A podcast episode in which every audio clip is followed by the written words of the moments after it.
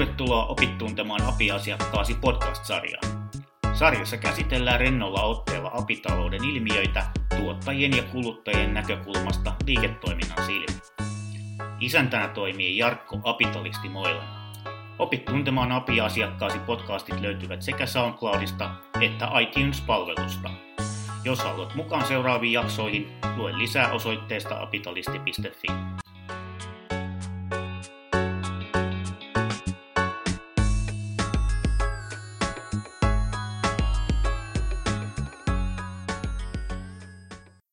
Tällä kertaa podcastin vieraana on Jani. Jani on hyvin tunnettu Suomessa API-kehittäjänä ja hyvinkin suorasanaisena kehittäjänä, kertoo kyllä mikä toimii, mikä ei toimi ja omaa kyllä pitkän kokemuksen erilaisista apeista, apien hyödyntämisestä ja apien tekemisestä. Hienoa Jani, että pääsit mukaan tähän podcastiin. Kiitos. Mukavaa päästä höpöttelemään asiasta, mitä rakastaa.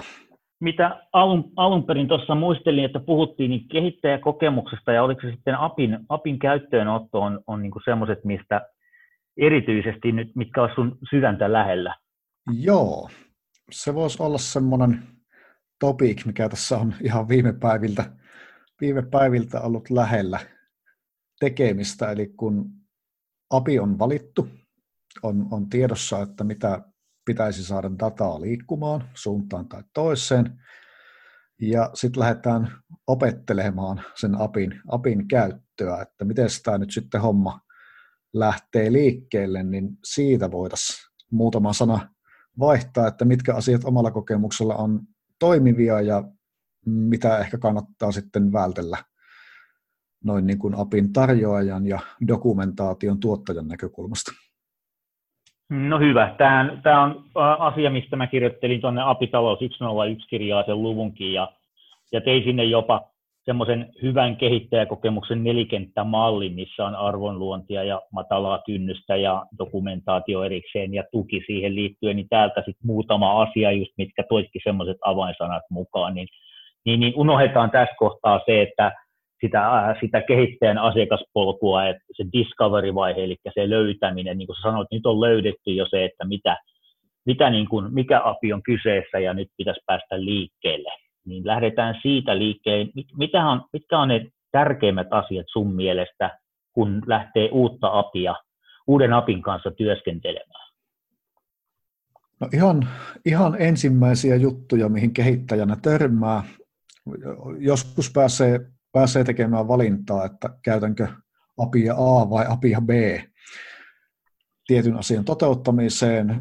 Aika monesti on kuitenkin niin, että sitä APIa et pysty sitten niin sanotusti kilpailuttamaan lainausmerkkeissä, vaan sulla on joku palvelu, minkä kanssa sun täytyy pystyä keskustelemaan, ja se API nyt tulee sitten siinä kylkiäisenä mukana, niin sanotaan, että silleen ensimmäisiä juttuja, mihin kehittäjä törmää, niin on tietenkin dokumentaatio ja jonkinnäköinen kehittäjäportaali, kehittäjäsivusto, hyvin monesti developer.palvelun nimi, osoitteesta löytyvä paikka.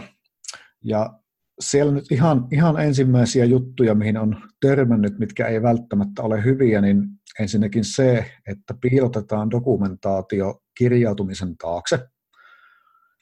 Ja semmoinen ensimmäinen juttu, kun on kynnys ylitetty, että minä en tarvitse tunnuksia mistään haalia tähän sivustoon pääsemiseksi, niin sellainen ensimmäinen asia on tietenkin, että kehittäjä saa nopeasti yleiskuvan, että mitä tämä API mahdollistaa.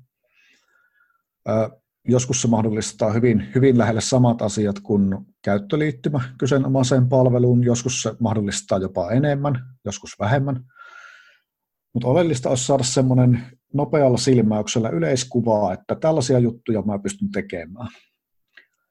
Ja sitten kun semmoinen yleiskuva on jollakin tavalla hahmottunut, että tällaisia juttuja pystyy tekemään, ja toki minulla on joku käyttötapaus olemassa, mikä minun pitää ratkaista, koska olen tänne tullut APIa ihmettelemään, niin mä pyrin sen jälkeen löytämään sitten, että okei, että mistä se tekninen asiakaspolku nyt sitten oikeastaan alkaa.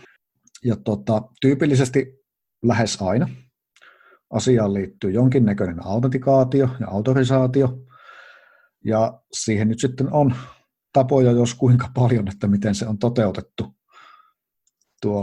tuolla APIn tarjoajan puolella. Ja aika monesti OAuth2 puhutaan ja siellä on sitten erinäköisiä toukkeneita. Niin sellainen, mihin valitettavan usein törmää, niin API-dokumentaatiossa aika monesti oletetaan hyvinkin paljon asioita, eli ei lähdetä ikään kuin sieltä kehittäjän näkökulmasta matkan ensimmäiseltä pysäkiltä liikkeelle, vaan lähdetään jostain sieltä väliltä. Ja kyllähän asioita tietysti löytyy sitten sinne alkupäähänkin, että no okei, että miten mä nyt tätä OAuth2 mukaista flowta lähden viemään eteenpäin.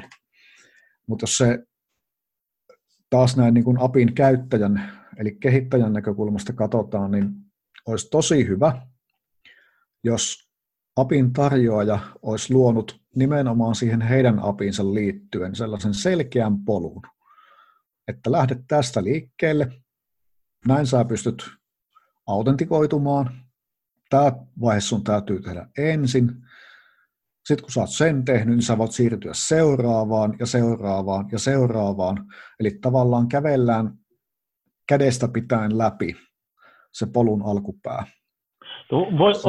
Voisiko tuon tiivistää niin, että tämmöinen getting started-paketti siihen, että tämä on tämä perustoiminnallisuus tässä jutussa, jossa haluat lähteä alkuun tämän homman kanssa, etkä tiedä tästä vielä yhtään mitään. Kyllä. Ja tosiaan sisältäen sen autentikaatio kautta autorisaatiovaiheen, että ei skipata sitä. No onko semmoisesta mitään hyötyä, kun puhutaan paljon näistä konsoleista tai että pystyt livenä räpeltämään siinä vaikka selaimessa sitä toiminnallisuutta, niin onko siitä mitään hyötyä tässä kohtaa, kun tutustuu APIin? Kyllä. Se on varsin hyvä tapa tehdä, jos on tällainen interaktiivinen mahdollisuus olemassa, ja vielä parempi, jos sä pystyt käyttämään ihan oikeita tunnuksia, eli pääset siihen nyt tässä tapauksessa tehtävien hallintaohjelmiston ikiomaan dataasi käsiksi, niin sulla on niin kuin se sisältö, kontentti on jo tuttua, ja sä pystyt sitä kautta niin kuin koko ajan validoimaan sitä API-rajapinan läpi näkyvää dataa, että okei, täältä minä saan tämmöisiä juttuja, ja tämän entiteetin nimi, kun se on nyt vaikkapa projekti, niin se käytännössä tarkoittaa tätä ja tätä asiaa. Ehdottomasti hyvä. Kuinka paljon sä oot törmännyt näihin tämmöisiin, että tarjotaan tämmöistä liveä selaimen päällä? Voisi sanoa valitettavan vähän. Et tyypillisempi, niin kuin tässä Todoistenkin tapauksessa, niin näillä ei ole semmoista interaktiivista konsolia täällä, mutta tästä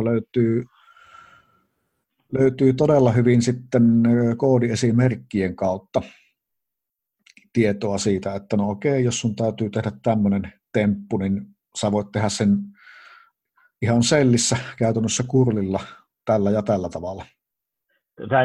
Sama kai se nyt on se, että tapa millä pääsee, mutta kunhan vaan heti hypätään sinne niin sanotusti syvään päähän, eli heti tekemään jollain tavalla heti siihen varsinaiseen asiaan, ettei tule mitään. Oma lähestymiskulma on hyvin pitkälti just toi.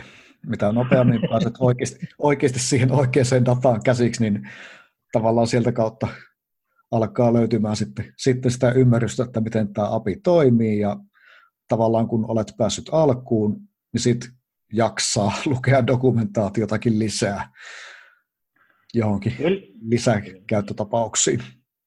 Tätä meinasin just kysyä, että tämmöisen niin kuin, on koodiesimerkkiä ja on jotain käyttötapausta ja on tämmöistä getting started-tyylistä, niin kuin, että me tällä tavalla niin pääset alkuun, niin mikä tämmöisen suhde on just tuommoiseen ajantasaiseen dokumentaatioon, niin mä ainakin ymmärtänyt niin, että se dokumentaatio olisi ehkä sit just syventää sitä mahdollisuuksia, mitä se API ylipäänsä tarjoaa, että varmaan sitä kaikkea ei voi semmoiseen getting started-osuuteenkaan laittaa. Ihan just näin. Eikä tietenkään kannatakaan laittaa, koska sitten se getting started paisuu valtavaksi ja taas ollaan ongelmassa, että ei sitä kukaan jaksa lukea läpi. Mitä periaatteessa mitä suppeampi dokumentaatio, niin sen parempi, koska sitä todennäköisemmin se pysyy ajan tasalla. Ja ainakin tuossa, mitä itse on asioista mieltä ja aika moni kollega tuntuu olevan samaa mieltä, että ainoa asia, mikä on ehkä pahempi kuin dokumentaation puute, on vanhentunut dokumentaatio tai virheellinen dokumentaatio. No, miten kun on dokumentaatiosta, niitä on monenlaista ja tietysti monenlaista tapaa kirjoittaa sitä, en itse ole niin syvällä enää devaamisessa ja koodaamisessa ylipäänsä, niin ton tekstin ja proosan ja sitten koodiesimerkkien suhde, niin varmaan se kehittäjä nyt sitten lukee vähän niin kuin aamupuurokseenkin sitä koodia kuin koodia, että siitä ehkä ymmärtää sen paremmin. Totta kai ehkä höystettynä vähän selitteillä, mutta varmaan se painopiste olisi hyvä olla siellä koodin puolella. Joo, kyllä mä olisin sitä mieltä hyvinkin helposti, että ennen kaikkea simppelit koodiesimerkit, olipa nyt sitten kieli melkeinpä mitä vaan, niin siitä kyllä oleellisen irti saa. Koodiesimerkit ja tekstiä sen verran tukemaan, että nopeasti silmäillen pystyy oivaltamaan, että tätä tässä asiassa ollaan tekemässä ja tuommoiset asiat ota huomioon. Mutta oltiin pääsemässä sinne ytimeen ja oltiin jo tekemässä asioita ja sitten mennään eteenpäin, niin kehittäjäkokemuksen kannalta niin semmoisia olennaisia asioita sit sieltä poimi sieltä jotain ja tuo esiin. Apin dokumentaation ja tarjoajan näkökulmasta niin oleellista olisi se, että sitten se apin kuvauksen ikään kuin hakemisto on sen kaltainen, että mahdollisimman hyvin olisi jäsennetty asia vastaamaan sitä sovelluksen käyttöä. Eli tavallaan aika monesti, kun johonkin vaikka nyt sitten verkkopalveluun se API liittyy, käyttäjä on todennäköisesti tuttu ja sinut sen käyttöliittymän kanssa ja osaa tavallaan hahmottaa eri entiteetit sen käyttöliittymän kautta. Se, että se API-rajapinnan dokumentaatio olisi jäsennetty suunnilleen samalla tavalla, niin nopeuttaa aika paljon asioiden löytämistä.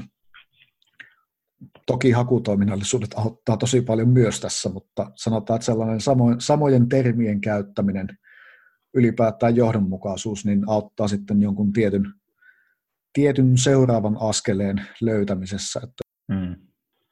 Joo. Tämä on muuten jännä, että tämä en ollutkaan miettinyt niin kuin ollenkaan tuon niin kuin perinteisen niin kuin käyttöliittymä ymmärretään, että tämmöinen GUI-maailma ja sitten tämän APIn niin kuin yhteys. No, tavallaan se käyttöliittymähän se APIkin on, mutta se on vähän erilainen käyttöliittymä, niin en tullut miettineeksi tota yhteyttä, tosiaan on luonteva, että jos niissä on sama, totta kai niissä pitäisikin itse asiassa, kun rupeaa miettimään, niin pitäisi olla aika lailla samat termit ja puhutaan samoista asioista niin mahdollisimman pitkälle, niin totta kai sitä kynnystä madaltaa ja sitä oppimiskäyrää niin kuin loiventaa huomattavasti. Kyllä. Termit on tuttuja, nopeuttaa aika paljon eteenpäin pääsemistä, kun ei tarvitse tavallaan mielessä tai jopa paperilla tai valkotaululla lähteä tekemään sitä mäppäystä käyttöliittymän ja API-rajapinan välillä.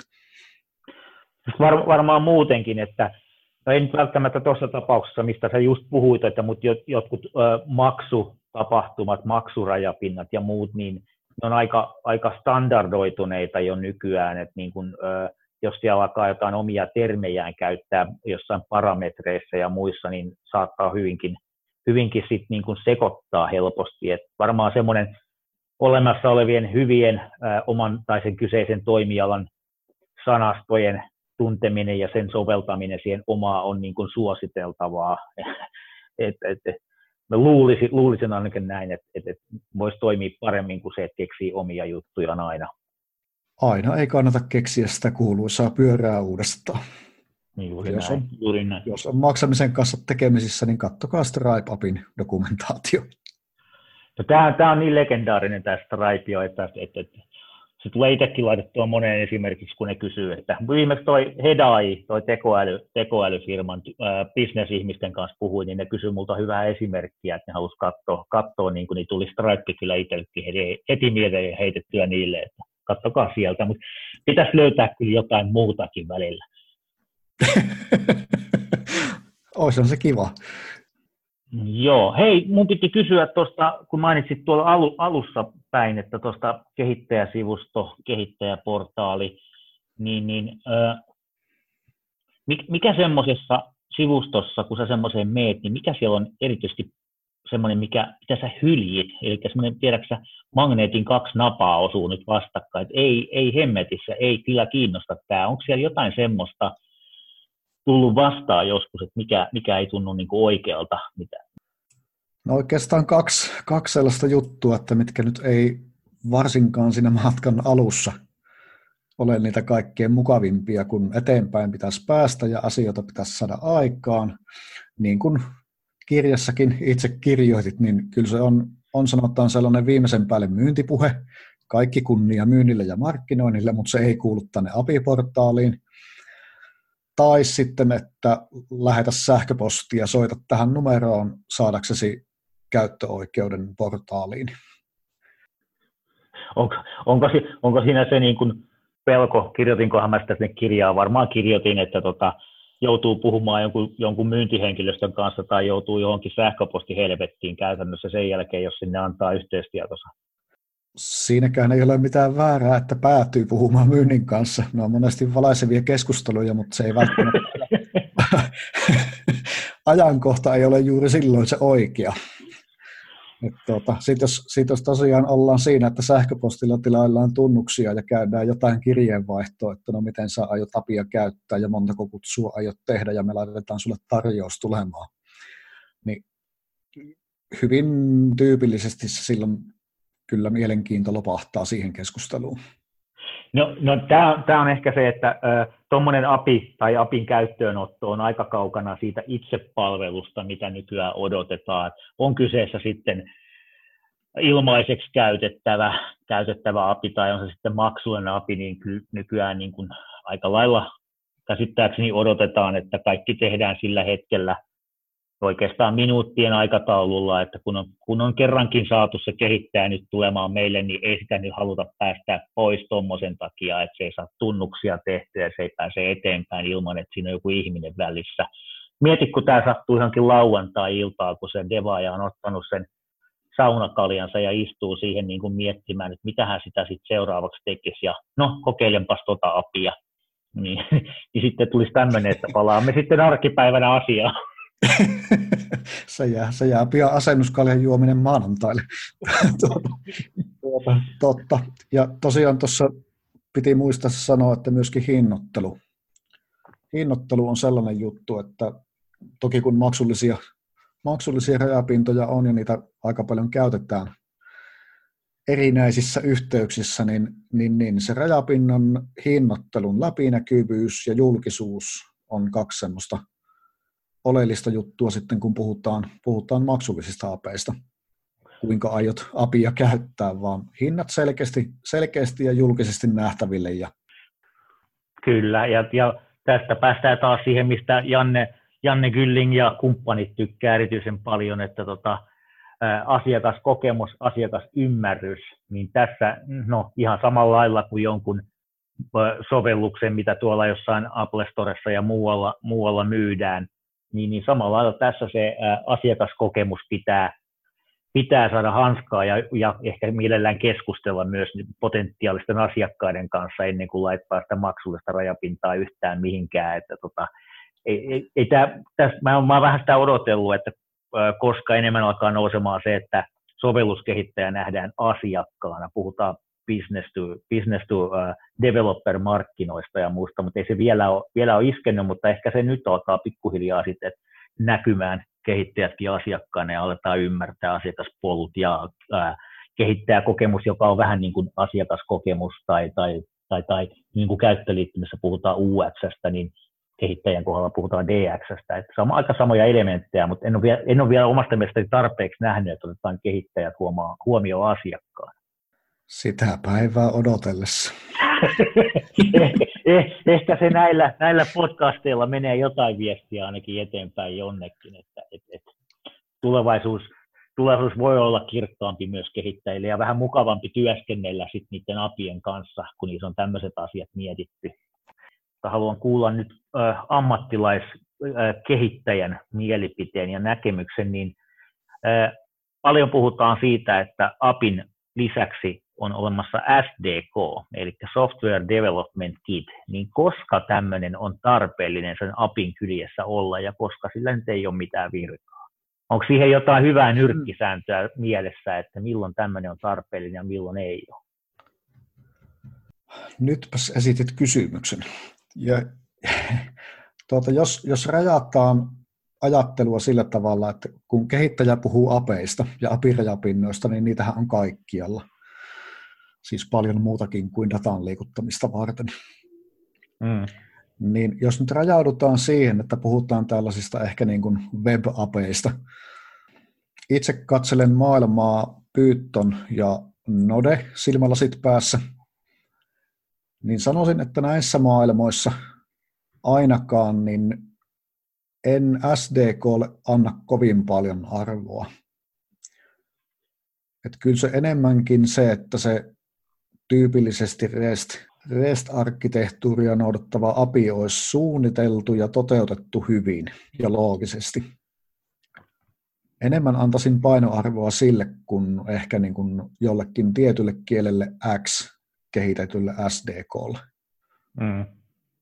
Niin, no nehän on aina sitten, että se on joku esimerkiksi niin kuin Applen ekosysteemille tai sitten se on Androidin ekosysteemille tehty, että nehän ei ole semmoisia geneerisiä ne SDK:t sit siinä mielessä niin kuin just joku hyvin dokumentoitu, hyvin tuotteistettu REST-API, että sehän niillä on aika selkeä ero heti, että heti pyllistät johonkin suuntaan.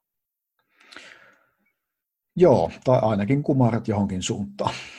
No kummin päin se nyt näkee, se on ihan totta. Riippuu näkökulmasta. Joo. Mutta en tosiaan, itse en ehkä niin kuin SDK:ille nyt tällaisessa niin kuin web-api-maailmassa en näe kovinkaan suurta hyötyä. Eli siis viesti ehkä tuommoiselle apien tuottajille, että älkää nyt ensimmäiseksi sitä SDK:ta ruvetko miettimään ja murehtimaan. Ei kannata lähteä siitä reunasta lähestymään. Miettikää mieluummin se apiloogiseksi ja toteuttakaa se laadukkaasti ja siihen päälle vielä hyvät koodin esimerkiksi sisältävä dokumentaatio. Niin sillä pääsee yllättävän pitkälle. Ja sillä, että se voi itsepalveluna lähteä liikkeelle eikä odotella jotain tunnuksia sit päivätolkulla tai jotain muuta. Joo. Mutta miten, jos me hypätään siihen, että se API on nyt otettu käyttöön ja on hyvin tyytyväinen pääasiassa nyt se sovelluskehittäjä, joka sitä käyttää, niin mitä sitten se tuki siinä niin kun sen jälkeen? Eli kun se alkaa elämään sitä elämäänsä siellä osana sinun sovellusta, niin minkälaista tukea sä odotat saavasi ja millä tavalla? No tolleen tuotannon aikaisesti. Jos ajatellaan, niin tietenkin se, että API saisi toimia mahdollisimman luotettavasti, olla tavoitettavissa.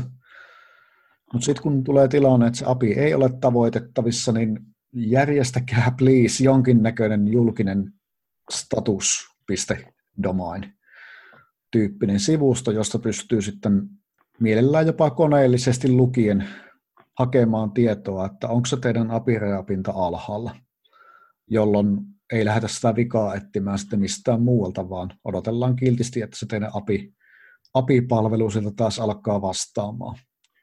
Se on monesti semmoinen ongelmanratkaisua nopeuttava, huomattavasti nopeuttava ja helpottava tieto, kun tietää, että ongelma on nyt palveluntarjoajalla, eikä sitä tarvitse lähteä kaivelemaan jostain muualta.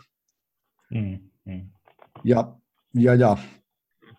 silloin jos taas sitten tukea, ihan tällaista niin kuin human to human tukea johonkin ongelmatilanteeseen tarvitaan, niin no, periaatteessa sähköpostiosoite riittää aika monesti siihen, kun siellä vaan sitten vastapäässä tosiaan osoitetta luetaan. ja mielellään niin, että vastapuolelta löytyisi sitten kysymyksiin vastaamaan joku, joka asioista jotain ymmärtää, että ne ei jäisi sitten sellaiselle sanotaan pahamaineiselle asiakaspalvelutasolle. Joo. Sellaiselle hyvälle asiakaspalvelutasolle, että myöskin niihin kehittäjän mieltä askarruttaviin kysymyksiin löytyy sitten vastauksia. No mitä jos sitä emailia nyt sitten ei ole tai sitten siihen ei vastata, niin mistä sä lähdet sitten purkamaan sitä? Meneekö sä johonkin foorumeille tai lähdetkö sä huutelemaan jossain Twitterissä tai Slackissa tai muuta? Tietysti paheksutaan julkisesti pitkin maailmaa ja somea. Kyllä. Kaikki tänä vuonna.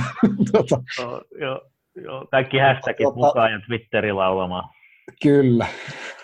Kuinka voi olla. Mutta joo, hyvä pointti.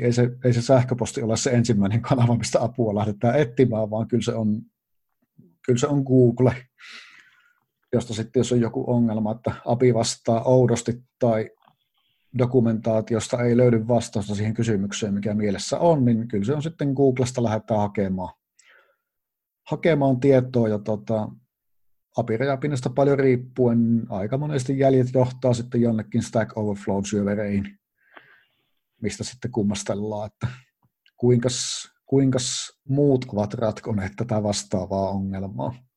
Mm. Tai sitten jos on isommasta palvelusta kysymys, niin kuin nyt tässä on ikävä nyt tuolla esille kaikille tuttuja nimiä, mutta muun muassa Slack. Slackilta löytyy aika hyvä kehittäjäyhteisö, yllättäen Slackista. Niin sieltä kyllä on moneen kysymykseen löytynyt vastaus aika sujuvasti.